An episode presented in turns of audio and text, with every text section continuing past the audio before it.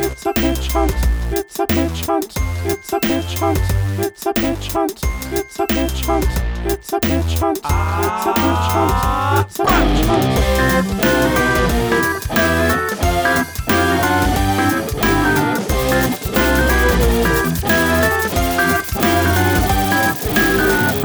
We're back, baby.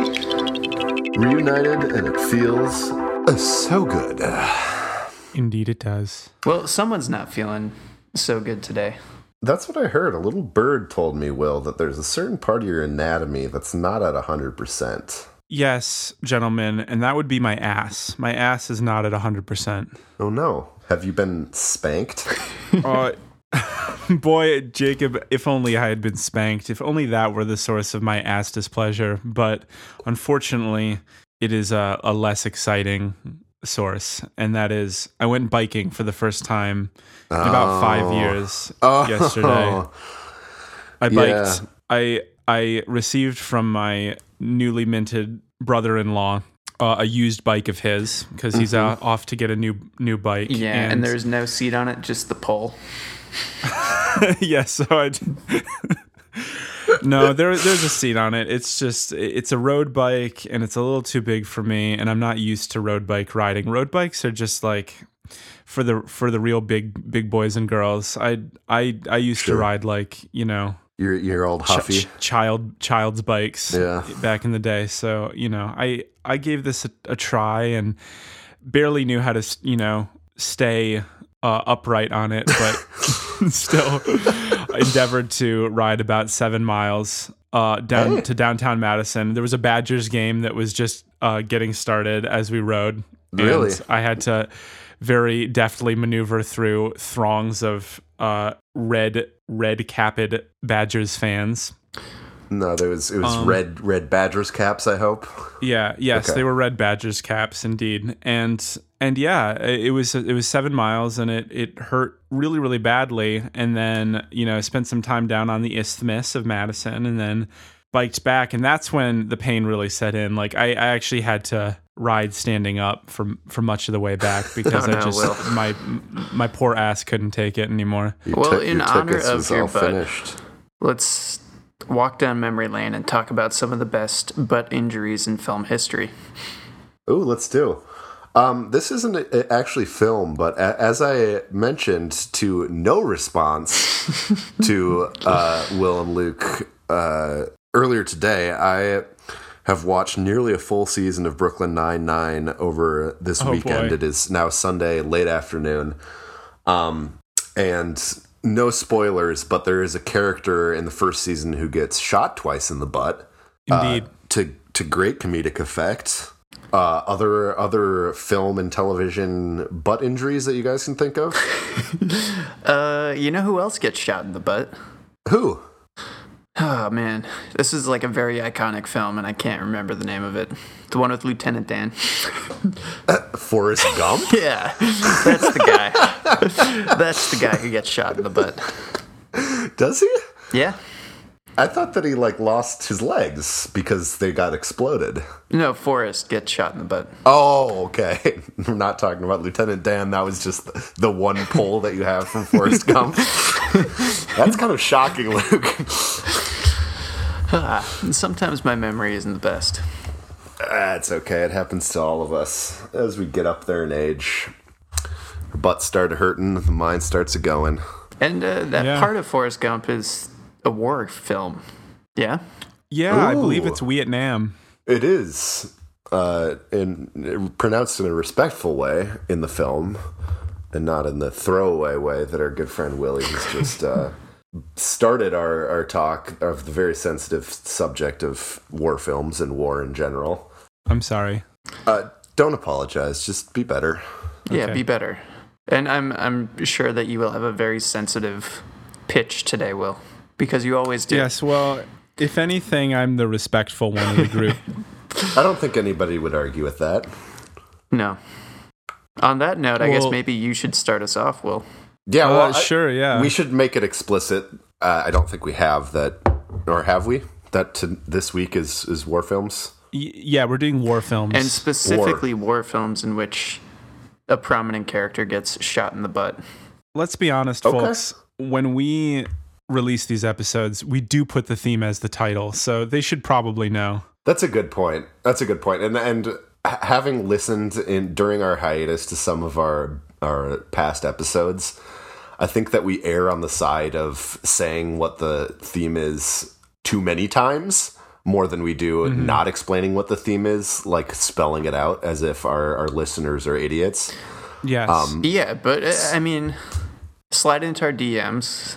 Let us know if you like us treating you like idiots or not. Yeah. Some people are into that.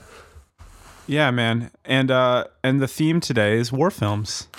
Oh yeah. Good, good, So- good Uh, One more catch, Will. time for these listeners out there. That's war Can, films. can we get it from The Okay, theme today is war films. Not- well, okay, the theme is war, and we are pitching films about it. Yes. Thanks for Uh, clearing I- that up. I agree. Um, and Luke Luke did throw a, a curveball in there with the characters getting shot into the butt.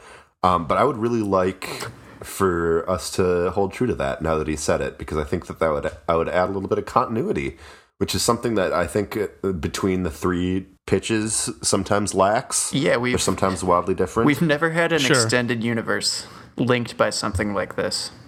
Yeah. Okay. I, I think I can manage that. I mean, I did meticulously plan my pitch beat for beat, but of course. um, okay. Uh, so I really don't know very much about war, and have not professed a, a strong uh, interest in history. Same. Uh, I was to a fault. I was literally born Quaker. Yeah, you're you're a pacifist uh, at heart and in religion.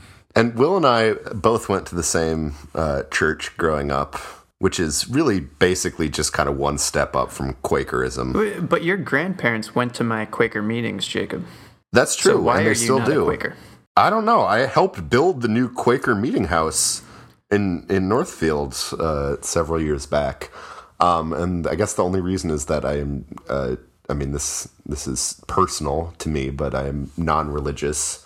I so that's really the only reason. Yeah, I, I mean, this is kind of taking us in the wrong direction, but I'm going to tell this story anyway because it relates to something that we talked about earlier. Uh, I'm also pretty non religious, and the reason that we stopped going to Quaker meeting as a family when I was a kid was because my dad wanted to go on bike trips every Sunday instead. so we'd, we'd ride bikes, get sore butts. Nice. It's But full circle. eventually, eventually, your your butts weren't quite so sore, and that's the thing about riding bikes and sore butts, which I was gonna bring up during the opening, but didn't really get a chance to. Is that that first time when you get back on the bike, your your butt's just not used to having, you know, a seat shaped thing pressed into it with approximately the weight of your body weight behind it. Yeah, it's it's counter for every action. There's an e- equal and opposite reaction. Yeah, and especially especially if you're going down a cobblestone road or something bumpy. Yeah, uh, well, that's the thing is like it was a cool day, so you know the the pressure in my tires was a little. A li- well, I guess it was lower, but I, Yeah. I like, I had just, I just pumped up my tires, Uh-huh. and I could feel every every seam of tar in the in the sidewalk as I as I rode over it. You know, And you, Okay. like me, will have a pretty bony butt. true. I do have a very. You don't have butt. a lot of meat on there protecting you. Yeah, you, Yeah. that's worth worth the investment, but I can say from experience it doesn't it doesn't help that much. I need more junk in my trunk. Because for all, all the junk that you add to your trunk, you're adding more weight onto your onto your booty. That's true. It's it's a it's a vicious cycle. It really is. Well, I just need to eat exclusively things that go straight to my ass. You know, I just You need to be more. I need a, higher proportion of ass to the rest of me. And Yes. th- and then I'll be fine. I think that's a good idea. Otherwise, you could get like helium butt implants, um, Yeah. or some kind of like just cushion. Or there are like super comfy gel bike seats. But again, Mm-hmm. this this we left behind us, and we are we have started your pitch ostensibly. so let's let's maybe move once again move on. Well, as I was saying, uh, like four minutes ago, I don't know a whole lot about war, but uh, I do. I think of the, the the wars that I do know. I mean, gotta be World War II, right? World War II is like it's the best war. I'm just gonna say that. Uh, uh, it's okay. I would say it's the last war that the U.S. has been involved with that is even a little bit morally justifiable. Yeah, True. and yeah. and it's it's just it's it's a good one right Um, I- so Again, your your choice of words, I am not loving, but I, I I think I understand the sentiment. I'm just saying, if you were to like list all the wars from like worst to like absolutely the best, World War II would be be number one. Sure. You know what? Just just Yeah. move on, move on. So, uh, I think what I'm gonna do, by which I mean I totally planned this pitch out, Of course, and I'm just I'm just saying it as if it's off the cuff. Um, we have uh, a wee German boy Hans. uh, who is enlisted in the war effort, but he goes AWOL because he doesn't want to fight the war because he's he He's a he boy of character. detests. He's a boy of character. Well, he just, I mean, he he doesn't like violence at all. He's a coward. Sure. Um, and he's also and he's also maybe a little bit of a coward. But like, I don't know. I we're not gonna. I I think that he he's gonna prove himself to be a brave boy by the time this is all over. You know. all right, well, that's really up to you. So, so he you know he gets his his conscription, and he steals off in the middle of the night, and he does what any German do, would do and goes to South America. Yep. Okay, Argentina, Yeah, he goes to Argentina. right? Checks out. Um, and then in Argentina, uh, he learns he, he he gets off the boat and he he meets uh, a a beautiful young Argentinian woman Okay, starting to Um, pick up. and okay, J- Jacob, you know you know about South America, right? Yeah, a bit. You need some help here? Uh, yeah. Well, so I, I, I, I don't want to just go blindly into this. Uh, Um, there are there are people there are there are native people in Argentina, right? Indigenous people, yes. Yes, yes. They're indigenous indigenous people. Yes. So the thing, what what's what I got on my brain grapes right now. Tell I'm kind of playing around with this. Tell me. Right. I'm, I'm sorry. I, I've really gotten rusty over the the last couple months. I, I'm needing your help more and more for these brilliant pitches. That Um, usually never happens.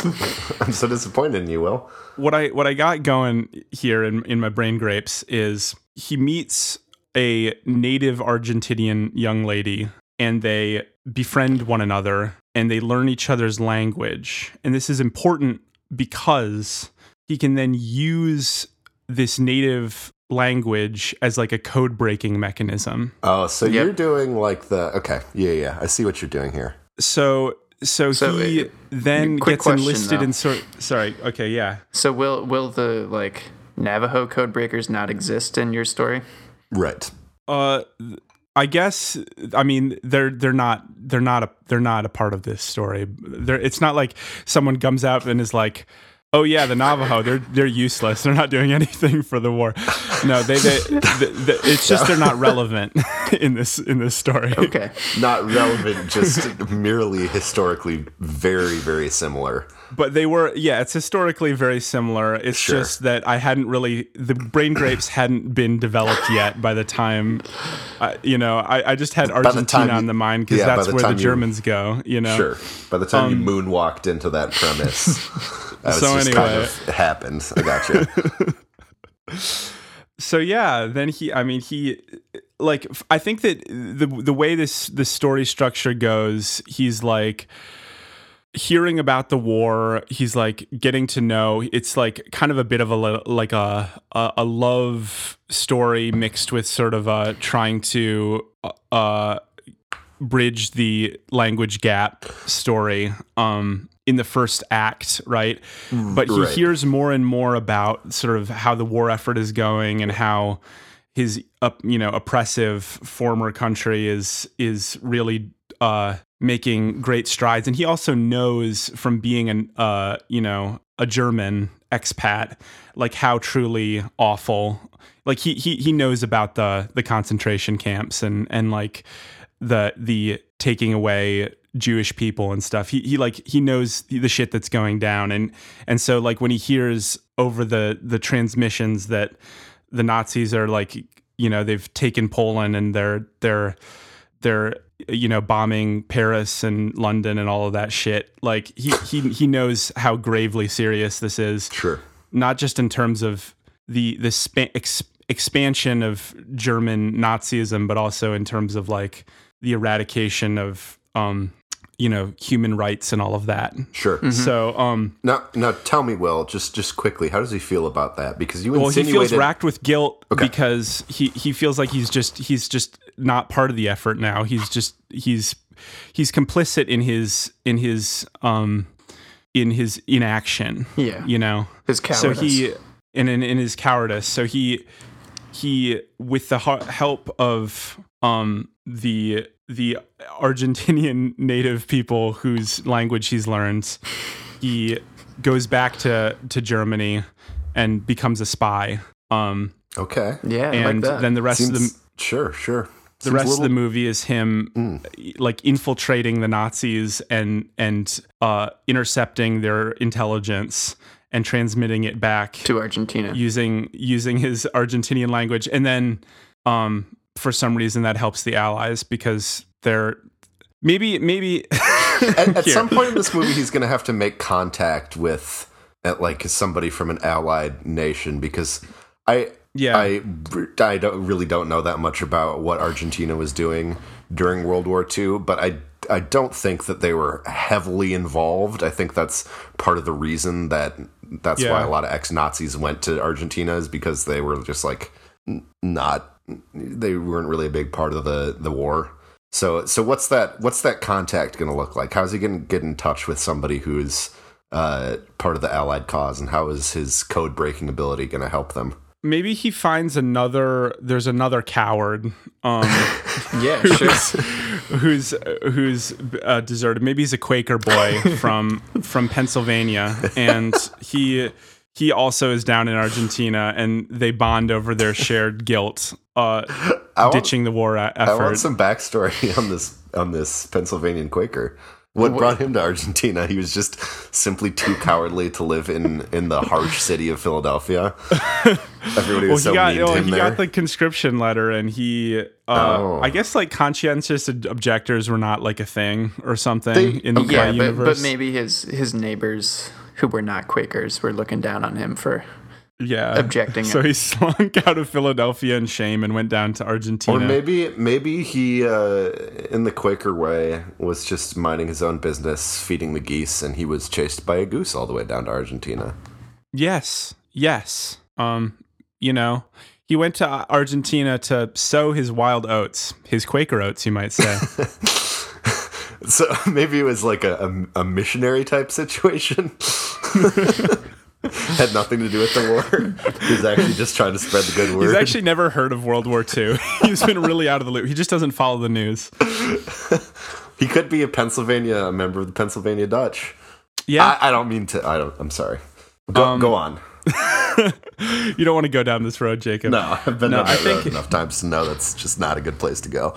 Yeah, I think we're. I think we'll have like a a brash, um, you know, fast talking American down there too, who who will kind of be become the sort of ally contingency. Yeah. you know. played by Is this- Johnny Now I don't want to. I don't want to make this super white savory too. I mean, I, th- I think that the the the Argentinian natives will will play a, a very large role in this too. Um, and maybe for some reason the Quaker can be a person of color.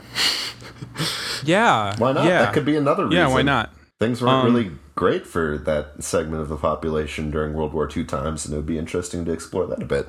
Yeah. So yeah, I mean, I've got a premise, I guess. Uh, You got more than just a premise. You got some meat on that bone, man. there's a little bit of meat. I, there's definitely a skeleton, and with and and maybe uh, a few sad pieces of sinew clinging to it. You know. Yeah. So I think Well, you want to? you need a way for this guy's code breaking to really break open the war in a significant way. Like maybe one monumental part of the Nazi faction will be brought down by this. Mm-hmm. And also, I feel like we need some romantic payoff. Oh, Yeah. of course. Yeah, I don't. I don't want to be blueballed by this pitch. Well, I mean, I think that you're going to be shipping the hell out of um our little German boy and our our little uh uh native Argentinian. I I, I really don't have a shorthand for w- w- what this person is, but you could give her a name. yeah, her her name will be Fuck. Uh, I don't know what her name is going to be. That's be. a good name. Jacob, you're the expert. Well, How, do, how does that sound?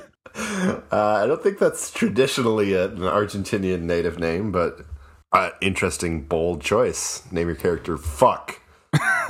and maybe her name will only be said once in the movie, and so it can still retain the PG 13 rating. Yeah, there we go. I'm just bad with names, man. I like I I don't I, I don't want to fall down the trap of of proposing some very inauthentic name, you know. I've clearly not done any research for this pitch.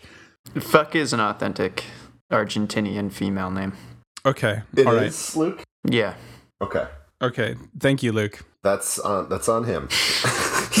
For the record. Yeah. direct direct all tweets at Luke. To uh, So, our uh, Argentinian fans, please know that I'm winking heavily right now.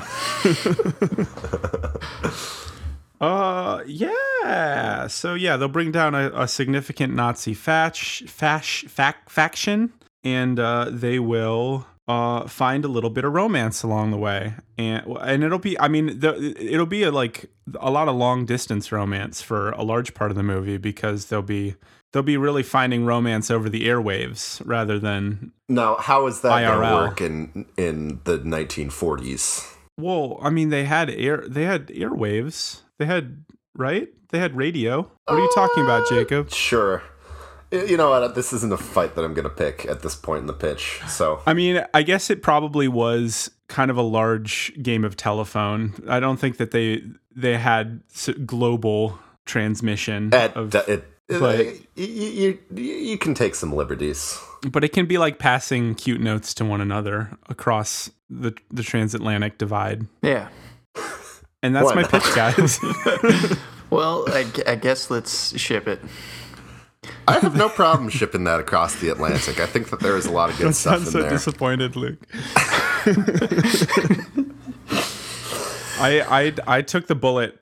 Uh, f- No, did anyone very get shot in the butt, figuratively Will? speaking. Oh, that's Speaking a of the bullet. good, Oh, that's a shit, really yeah, good yeah, point. yeah, Who yeah. gets shot in the Um, butt? All right, let's hear it.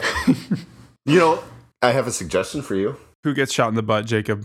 I, I think it would be very sweet if uh, our German friend gets shot in the butt, like right during the during the the climactic like uh, uh, uh, top secret invasion that goes on that leads to the bringing down of the Nazi faction. Yeah. Mm-hmm. He gets shot in the butt, and then he finds you know he's in the infirmary, and he finds out that that fuck has secretly uh, been on her way to Germany already to meet him, and then she nurses him back to health and. Okay. Uh, yeah. How about fuck is there somehow, and she's about to get shot in the head, and then our, our German boy Hans, he does Mm-hmm. a cartwheel and takes the bullet in the head for her in his butt. Oh, that's think pretty that's good. beautiful. I, I'm just going to add another layer of, of sappiness onto that by saying that before he went to Argentina, he was too much of a coward to ever even attempt a cartwheel.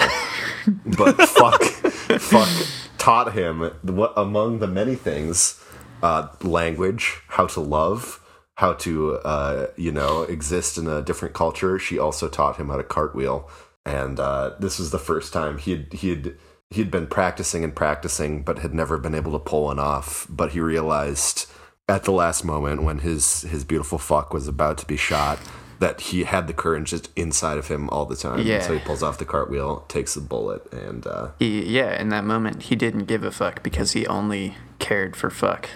Ah. That's There's- our tagline. there's a potential for a lot of wordplay around that name. Well, now I'll wholeheartedly ship this. My enthusiasm's back. Awesome. Thank you, Luke. Much like the Grinch, his heart grew three times during the amending of that pitch. And I, I owe it to you, Jacob. I don't know that I can take credit for that, but thank you. Listen.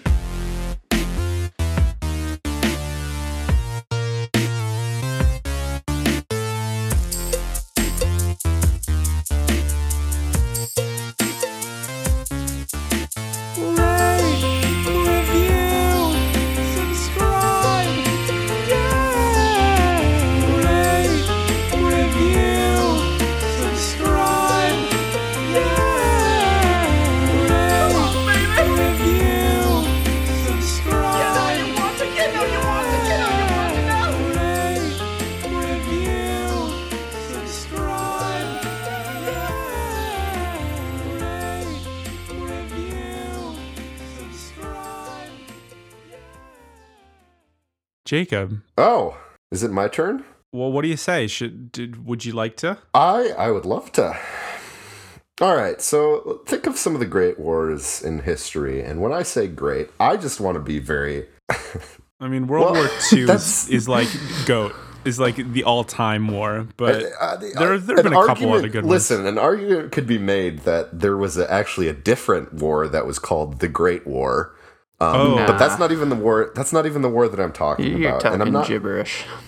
let's let's think about you know war can be a very serious subject let's think about some of the more whimsical wars Sure. I, i'm wondering if you two uh, are acquainted with what is i think generally regarded regarded to be possibly the most whimsical of all wars you have any Hmm. guesses I feel like it's got to be old enough that we can find it funny. it's pretty old but not super old Okay. I don't have any guesses. okay Like Will, I have zero war knowledge. Maybe Okay. uh, Desert Storm. Just kidding. very little whimsy there There's like very very little whimsy um the war that i'm talking about is uh actually the great emu war what? Oh, I do know about this actually. I just was read hoping about that i was hoping that at least one of you had heard about the great emu war um so i'm gonna do some shameless reading of the wikipedia article Nice. just That's the best kind of way to do this. establish a little bit of a baseline of w- what what in the what in the heck what in the fresh heck I'm talking about. Um, so here goes. The Emu War, also known as the Great Emu War, was a nuisance wildlife management military operation undertaken in Australia over the latter part of 1932 to address public concern over the number of emus said to be running amok in the Campion district of Western Australia. All right, and now I'm going to stop there because there's spoilies afterwards. Okay. Sure. Okay. So this is instead of like wars where people kill people, this is a war where people kill animals. Yes, They attempt Okay. to. they attempt Ah. to kill animals. But the the emus they lay a trap. They they they well, set down bananas. Let's not okay. let's not get ahead of ourselves here. And uh, I'm closing the Wikipedia from this point on and relying on uh, my memory of reading about this like several years ago and thinking that it was it was goofy. Um, All right. And then I'm going to take some artistic liberties with with the rest of what happened. Please. All right. So this is going to be a story that is told uh, not from the perspective of the Western Australia, Australian uh, soldiers, but in fact from the uh, perspective of the emus. Of course. So our uh, main character will be a, an emu uh, whose thoughts and emu communication will be translated into English so that the audience can uh, understand, you know, what it really felt like to be an emu during the emu war, right? Yeah. Sure. Yeah. So our main character is going to be, um, and this is also going to take a lot of liberties about the social structure of emu society, Of course. of which I know literally nothing. But All right. Well, apologies to our emu audience. apologies, uh, yeah, apologies, but it's not going to stop me. So the the alpha emu of the this emu uh, society is going to be uh, voiced by Sam Neill, uh, noted Australian uh, actor um, who I didn't know was Australian until pretty recently. All right. Um, but he will be uh, he will be King Emu. No, that's not creative enough. His name will be uh, King He's- Squawk. Just just so you know, Jacob, King Squawk. King Squawk. I'm, King I'm pretty sure Sam Neill is from New Zealand. It's very possible. Maybe you're thinking of Sam Worthington. I'm not thinking. I'm definitely thinking of Sam Neill. He was in uh, Hunt for the Wilderpeople. which takes Which place in is New in- Zealand. It does Yeah? take place in New Zealand, but I think that uh, he is f- actually Australian. If one of you two would like to look that up while I pitch, I would appreciate it because I, I don't want to get that simple fact wrong. Um, so Sam Neill, uh, uh, King Squawk, is the the alpha of the society. They live in relative He's relative British New. Zealandish. so he's not Australian at all. He's he's half British, half New Zealish. Wow. Let's just stop the pitch right now and move on to mine. All right, I'm sorry. Apolo- this was a Apologize to the Kiwis and the Aussies in the I, audience. I in a very heartfelt way, I'm sorry, New Zealand. I know that so many things are taken from you. S- So many people assume that all your greatest treasures are actually Australian. Uh, I am I am truly sorry uh, for that blunder. He was born in Ireland and then moved to Christchurch, New with Zealand. nary a stop in in Australia to be to be found. Yeah, it actually says it's the first line in his Wikipedia page. He's never been to Australia ever. Once again, uh, if I had done my research, I would have saved some face, saved myself from looking like a real fool. But here we are. Uh, my pants on the ground, uh, egg on my face. Hopefully, not an emu egg because those are very large. Anyway, King Squawk. King Squawk and his beautiful wife, uh, waltzing Matilda. Uh, that, okay, no, we're not doing that again. I already, I already, I've, man, I just like Oceania really must not like me because I had a very, uh, yeah, I made some bad Australia related choices in our last, potentially our last episode with a lot of stereotypes. So his his wife is is named, uh, his wife is named, uh, his wife is named just Matilda. King Squawk and Matilda are much better.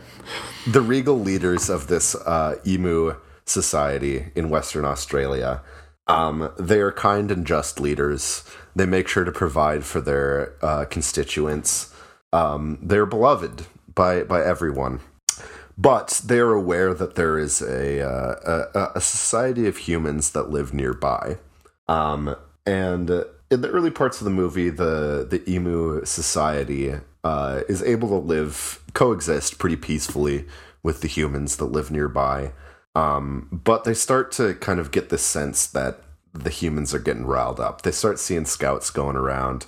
They are, you know, they can't communicate with the humans obviously because they speak emuish uh, the emus do, and you know the all the humans have that strong, thick Australian accent. So even for native English speakers, that can be difficult, and for people, you know, for emus, uh, nigh impossible. But they're seeing angry faces around. They're seeing scouts. They're seeing people walking around with with with rifles. Is Uh, this film and- subtitled? Like, or do they, is Emuish translated for us into English by There'll be a acting? very la- there'll be a very laborious narration at the beginning that will explain the intricacies of uh, of translating the th- the uh, the thoughts and communication style of emus. Okay, because Uh, I would love if Sam Neill was just making emu sounds, and then there were English subtitles beneath them. You know what? I, I think what we're gonna do is half the movie is gonna be that way, which is the second half of the movie. So once once the humans uh, enter the picture and the war begins in earnest, uh, we'll we'll do a, a flip so that we can also because we want to we want to show both sides in this conflict, right? Sure. So we want to sh- we want to show the struggle of being the leader of an emu society, but we also want to show this the the lack of communication between humans and emus, and also the the very real human costs that came from this war. Um, so in any case, fast forwarding a little bit, the uh, human emu relations are are deteriorating. There are more and more armed people around, and King Squawk and Matilda uh, realize that, uh, like it or not, there's going to be some conflict here. What had been their utopic emu society in Western Australia was about to face its most serious challenge yet. Not that there haven't been challenges already. You know, there's all sorts of dangerous wildlife in Australia. So uh, during our establishment of the Emu Society, we'll see how that manifests itself, how they have to be very protective of their young, how they, Sure, yeah. you know, there are factions of society that are, you know, you got the you got the poisonous snake squad, who are specialized in in squishing those snakies.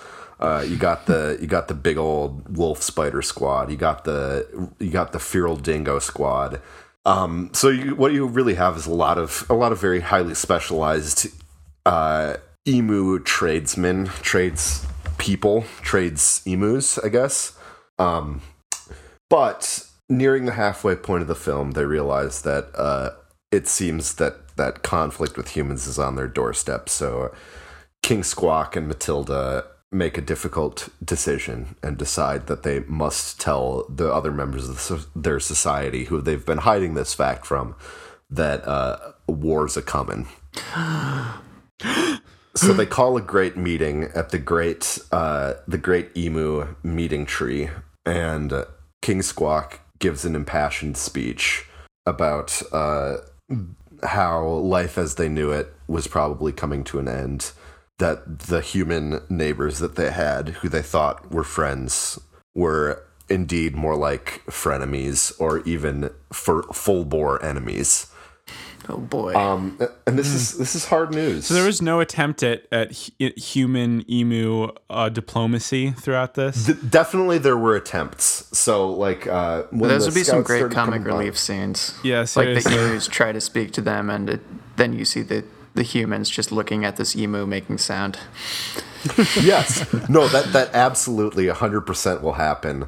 Um, but unfortunately, because of the language barrier, the humans will just perceive that as like a threat.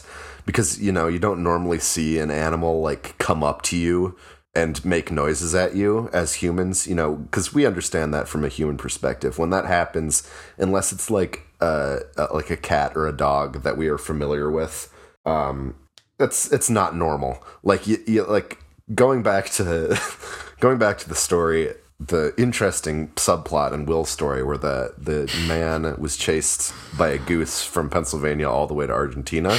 yeah. Maybe that goose just really wanted to talk to him, but we didn't know. But I think humans are conditioned when you see a, an animal that isn't traditionally cute come up to you and and and start a squawking. It's a sign of aggression. So Uh, again, to our emu listeners, we're sorry.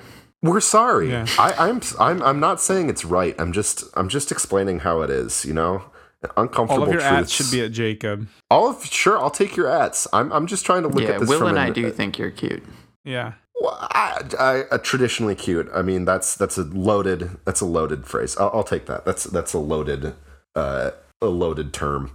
And I apologize, emus, but let us not waste any more time on that.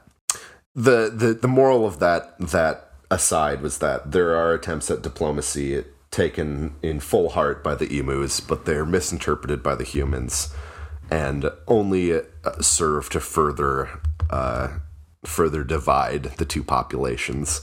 So, cut back to the speech. Uh, King Squawk is telling his constituents about this that there have been attempts at diplomacy that were have been undertaken by high-ranking emus, um, and that there's a very difficult decision that they had to made about, make about whether to warn everybody that this might be coming or to keep it a secret so as not to incite a panic. But the time has come says King King Squawk in this in this very uh, very impassioned speech. And wouldn't you know it, although the emus uh, hate to see it hate to see it come to conflict, they're such a tightly knit community that they decide that they will band together and they will do everything they need to do to protect themselves. So, directly after this scene, we move to the Western Australian Army having a very similar conversation. So there's a uh, an Australian general who is speaking to a, a large audience about how they're about to undertake this what they call a wildlife eradication plan, and nobody's taking him seriously. They think he's they think he's just having a laugh. I mean, it's humans with guns against big birds. Yeah, who could possibly lose to just a bunch of big birds when you got guns? Right. And th- in fact, somebody says that exact phrase that you just said, Will. Um, and But they're like, crikey, who could possibly lose to a bunch of big birds when you got big guns? Will, you have been cast officially as the uh, the rowdy Australian soldier that brings that up in my movie. So congratulations. You're the second casting choice after uh, Irish, New Zealand ish actor Sam Neill, who'll be playing King Squawk. And if this had come out a few years earlier, Jacob, it could have been a parallel to the moving money away from PBS to the military. that was a hot political debate. Get rid of Big Oh, yeah. Give the money to the guns. Oh, okay. I was having a hard time following where you were going with that, but That was that was a deep cut, Luke. I appreciate it it. was a deep cut and it was some real top notch political commentary, which I appreciate. Um, so the the we see the we now see the soldiers preparing for this assault. They're all joshing around with each other.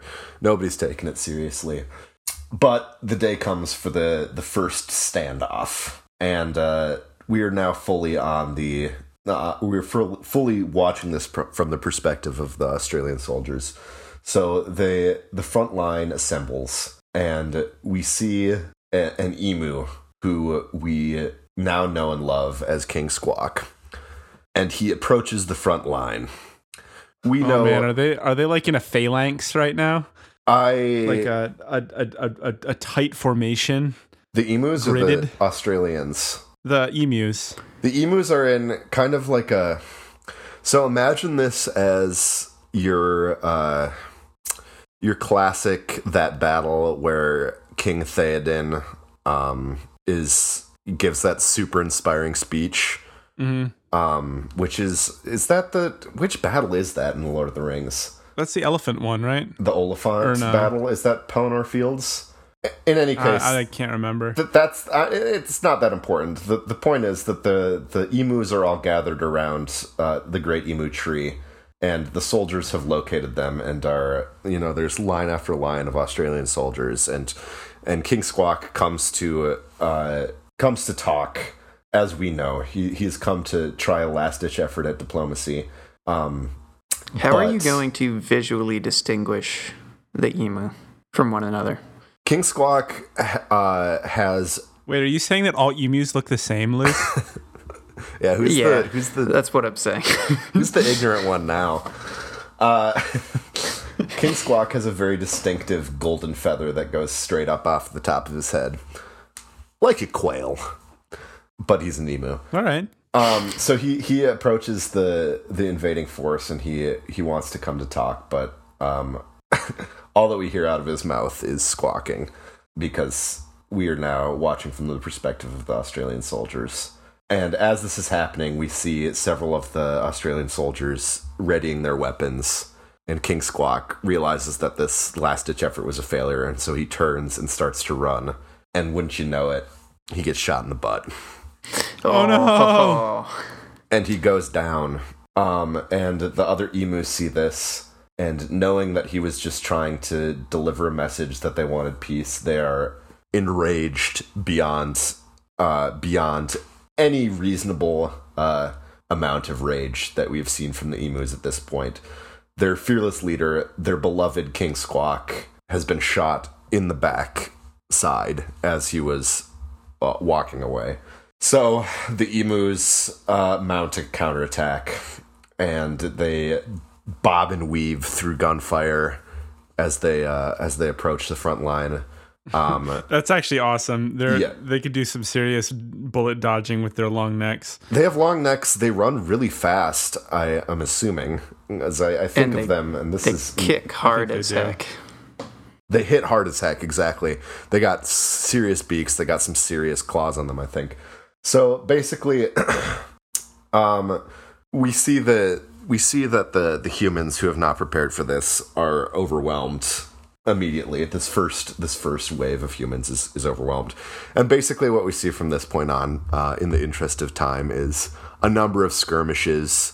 Uh, where the vastly more prepared and more motivated emus are able to outsmart the humans uh, who uh, continue to not take this very seriously because in their mind they're just fighting a bunch of birds. But in the mind of the emus uh, uh, it, it just it got real personal when when king squawk was shot in the butt. And he doesn't die but he is out of commission um, for i guess the rest of the film until eventually the emus are able to hold back the uh, invading forces and preserve uh, Great Emu Tree. And the humans retreat, and the emus are allowed to live uh, with the knowledge, the horrible knowledge that they've been through this Great Emu War, uh, and the psychological damage that comes with that. Uh, but they still they live to fight another day, and it is a grim reminder that even those of us with the best intentions, those emus among us with the best intentions, uh, sometimes are, are forced to to enter into these horrible acts and defend what is what is theirs, and thenceforth live with the consequences. The end. Wow, that's deep Wow. and beautiful. It's deep, sobering, and very emotional. Thank you. All right, ship it. Yeah, I ship let's it. ship it. Even though Sweet. that was uh, more sobering and less whimsical than I thought it would be. Yeah, it kind of left It, me it bummed turned out, out a lot bit. less whimsical than I had actually planned it to be. I just uh, I got But it had butt about. shooting. Yeah, that Yeah. that was some flawless butt shooting you weaved in. Thank you, thank you. I appreciate that. Yeah, and I apologize. I didn't mean for it to be more whimsical, but uh, I just got to talking about emus and what it would be like to be on the emu side in that war, and it it sobered me right up, made me real sad. But they li- they live on. They did live on, and that is truly what happened in real life. Is that the Great Emu War was a victory for the emus? In in reality, this is real life talking times now, which is pretty pretty bonkers. Yeah. That is pretty bonkers. Kind of inspirational. Kind of inspirational, and possibly that is not actually what happened, but that's that's common. I just gotta say, uh, all the wildlife going extinct today could really take a, a leaf from the page of the emus. and King Squawk, the memory of King, King Squawk. Squawk. Yeah. All right, Yeah, let's Luscious ship it. Lucius, Luscious Lucius. Luscious Lucius. You ready? It's your time to pitch. As long as you both agree that should be shipped, because I do. I yeah, don't- I, ship the hell out I don't of think it. I man. get a vote because it was my pitch, but thank you. I will also choose to chip it. You have no modesty, do you? Nope. Please recommend your friends to listen to our podcast. We'd really love it. It would mean a lot if they give us a shot.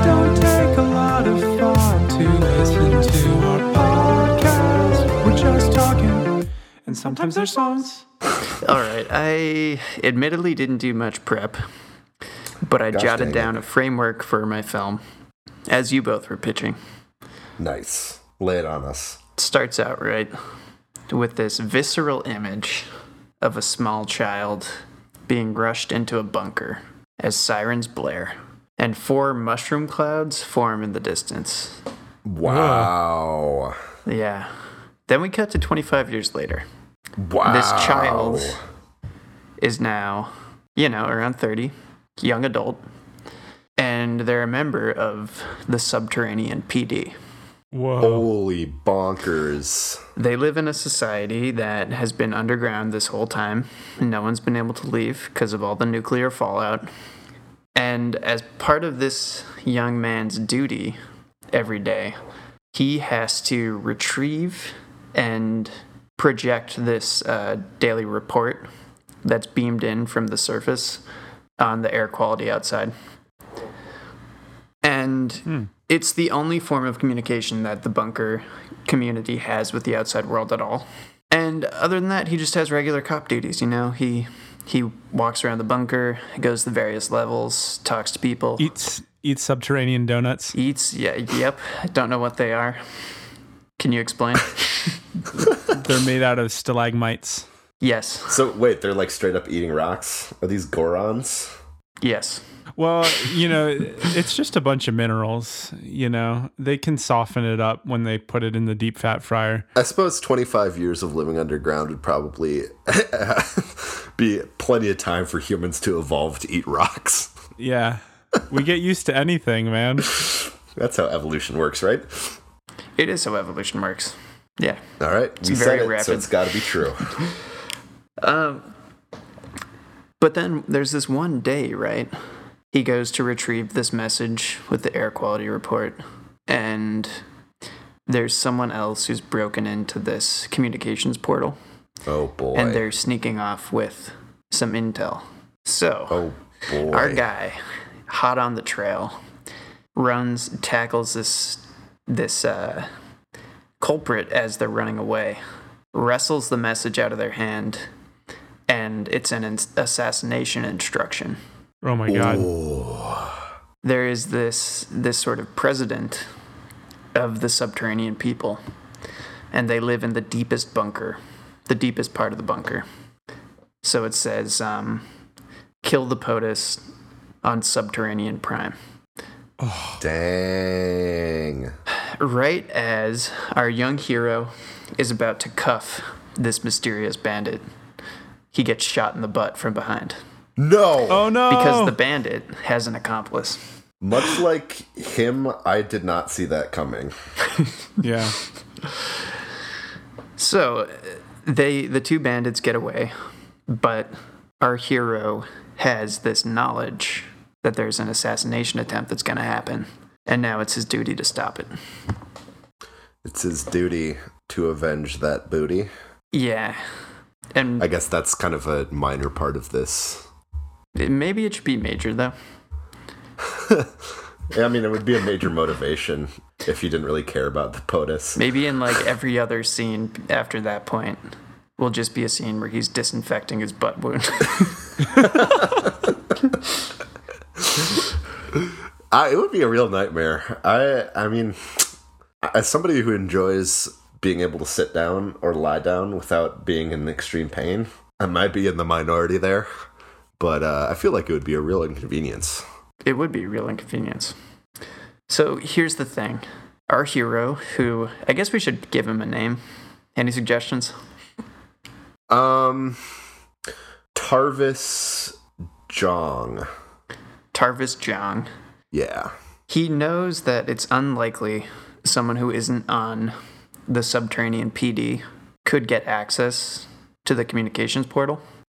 So he suspects that there may be an uprising from within the police force. Oh, dang. And he doesn't want to speak to anyone on the force because he's afraid that his knowledge of the plot will just get spread further. So he decides to go undercover and work his way down to Subterranean Prime, the deepest level. And it's going to be kind of like um, Snowpiercer, where each boxcar Oh. has a different style and that aesthetic. is, ugh, that's so awesome. Yeah, so he'll just keep plunging deeper and deeper through these rad settings. Uh, Can, in, can Tilda be in there? Tilda Swinton will be the president. Oh, okay. Yes! Thank God. About time for a woman president. Can Tarvis Jong be played by Chris Evans? Yes, Tarvis Young will be played by Chris Evans. Nice. Um, I guess we, he may need someone else to be his butt double, though. Why? I've heard that Chris Evans doesn't do nudity. Oh He man. doesn't, but he has America's ass. Have you ever seen that ass nude? I can't say that I have. Unfortunately not. Yeah. Well, he's got America's ass, and now he has the subterranean layer's ass. True. Fair enough, but at the same time, I feel like there would probably be some prosthetics involved if there was like to be a bullet wound in his butt. So maybe he Yeah, could that's be what I was gonna convinced- say too. Yeah, That's true. Just slap some some wound, wounded prosthetics on him. right. And maybe maybe he just hasn't had the right script for nudity. You know, like if he was Yeah. really Yeah. moved by a by a, a, a pitch, uh, he could be convinced to to show that booty. That's And true, now that Chris. now that he's done with his arc, you know, you uh, as a Mar- Marvel superhero, you you gotta he's got he's starved for work probably. Yeah, he's got to prove that he's more than just Captain America, and sometimes Yeah. showing your showing your buns is just how to do that. Chris, if you're listening, which we know you are, and Oh, if you're looking yeah. for that next project, Our number one fan, Chris Evans. shoot us an email, buddy. Please do, man. Were you ever great in everything that you've been in? Yeah, and we mean uh, shoot us another email because we correspond regularly. Yeah, we do. Yeah. Talk to us again. We'd love to hear from you. It's been a couple days. We should get coffee sometime, Chris. Yeah, so really he he fights and sleeps his way down to the subterranean prime. Sleeps And, uh, his way as in the, like the the, the sexual way, or, Yeah. or does he He's, have he's seducing people left and right Gotcha. Nice. Gotcha. to gain information Are and there also lots to of gain seductive, access. lots of seductive scenes where he has people clean his butt wound for him? Exclusively that. he seduces people not with words, not with his looks, but just by showing them his gaping butthole wound. and the bullet went straight in the butthole. No, I, I feel like you've you've made the sell a little harder now, Luke. showing your showing your butt's one thing. Showing the showing the pooper hole. okay. But Yeah, again, so, uh, prosthetics. So he makes his way down there, and uh, I honestly I don't have a finale planned, or really anything else planned.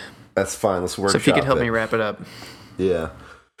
All right, so he makes it down to the final chamber, which is the chamber where the where the Chamber of us- Secrets. the Chamber Yeah. of Secrets, and his last foe is a, A future basilisk. basilisk. yes, future Maybe there's like there's there's some sort of like for the final battle there's like a suppository that he can take that will heal his butt like instantly. or maybe That in be like cool. in the penultimate chamber, there is like uh, a lover who is so tender that uh, he or she uh, is able to heal his not only his his uh, festering butt wound, but also his uh, his more insidious heart wound, Yeah. and that gives him the courage and power and ability to do what has to be done. Which I've kind of Maybe forgotten once his what that butt heals, it becomes like a super butt because it's been through so much, you know, and then he's able to use his butt to defeat the, the the basilisk. Maybe the Yes. the bullet that hit him in the butt was irradiated, and so now he has butt specific superpowers. Uh, yeah. If it's Let's run wait, with So that. we said we said that this was a, a basilisk. Did I mishear that? No, it's the Chamber of Secrets. Right. All right. So in that case, like he's chopping off heads left and right, and they keep on growing back. And then he finally like Uh-oh. just like he like spreads his cheeks Uh-oh. wide, and the basilisk like like goes right in in there, and then he just like s- squeezes his cheeks together and smushes the basilisk Well, this into nothing.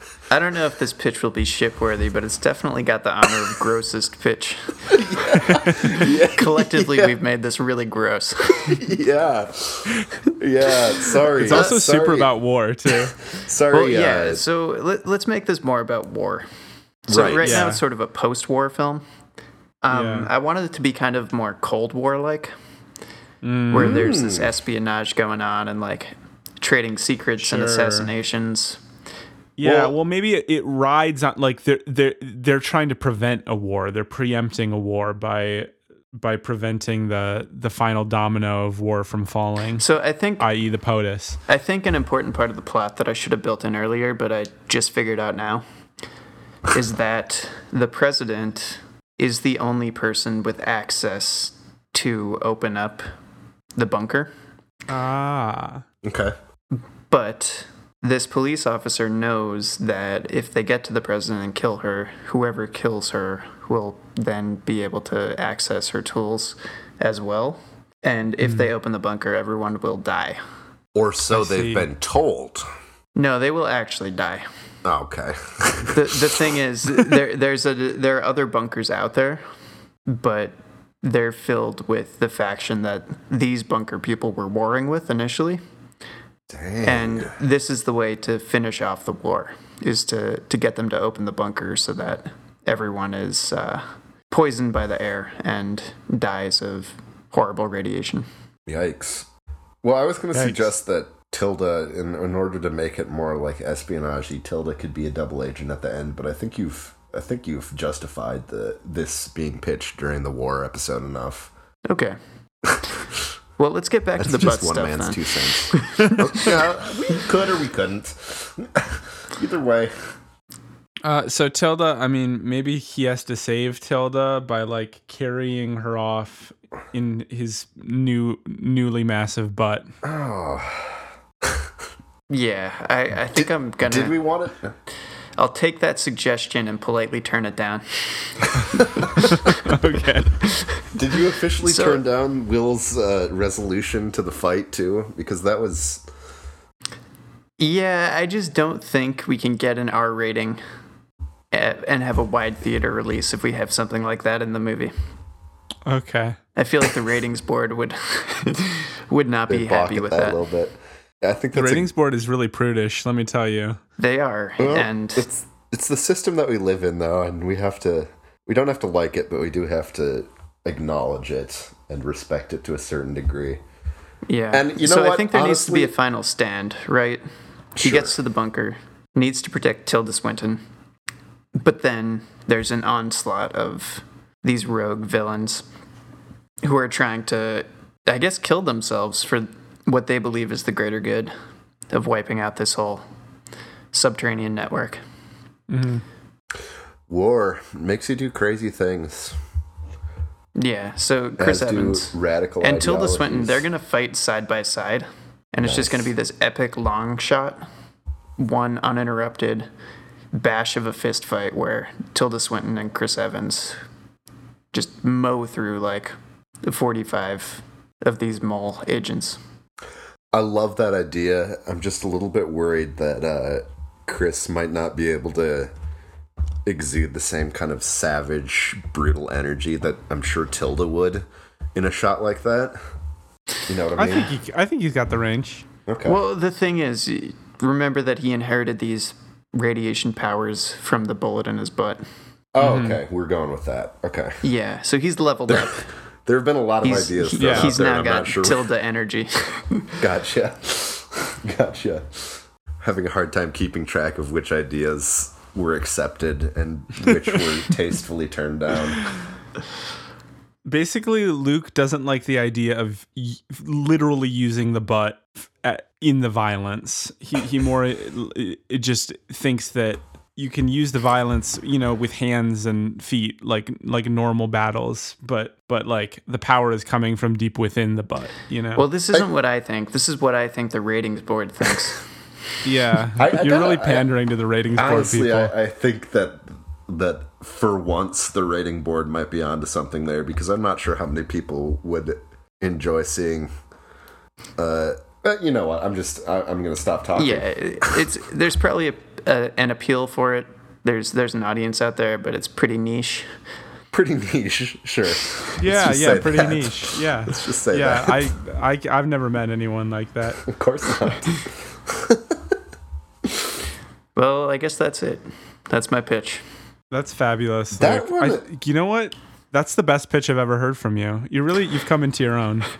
I, I don't know that I, I don't know. I mean, Luke has, has pitched a lot of great pitches, but I'm going to say that I don't know if I've a pitch of yours has made me think as long and hard as I thought about that one, Luke.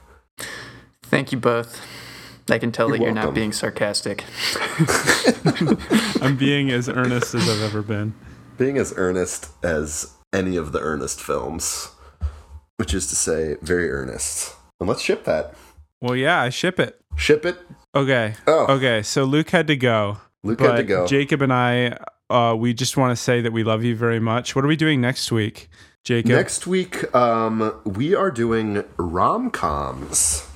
nice rom which is a, a genre that we've skirted around a few times, but uh, next week we're just going to go all out rom com. Yeah. Um, and before we go, also, uh, feel free. In fact, we would really love it if you would contact us uh, at Yeah. info at pitchhunt.org or one of our names, Jacob at pitchhunt.org, Luke at pitchhunt.org, or at, Will at at pitch- pitchhunt.org. And yeah, And- yeah, those are the ones. And, Will, Will, tell me about social media. Uh, well, all of our handles are pitch underscore hunt. You can find us on all the major media platforms. And uh, yeah, I'm sorry. I we'll probably have less butt stuff in the next one, right?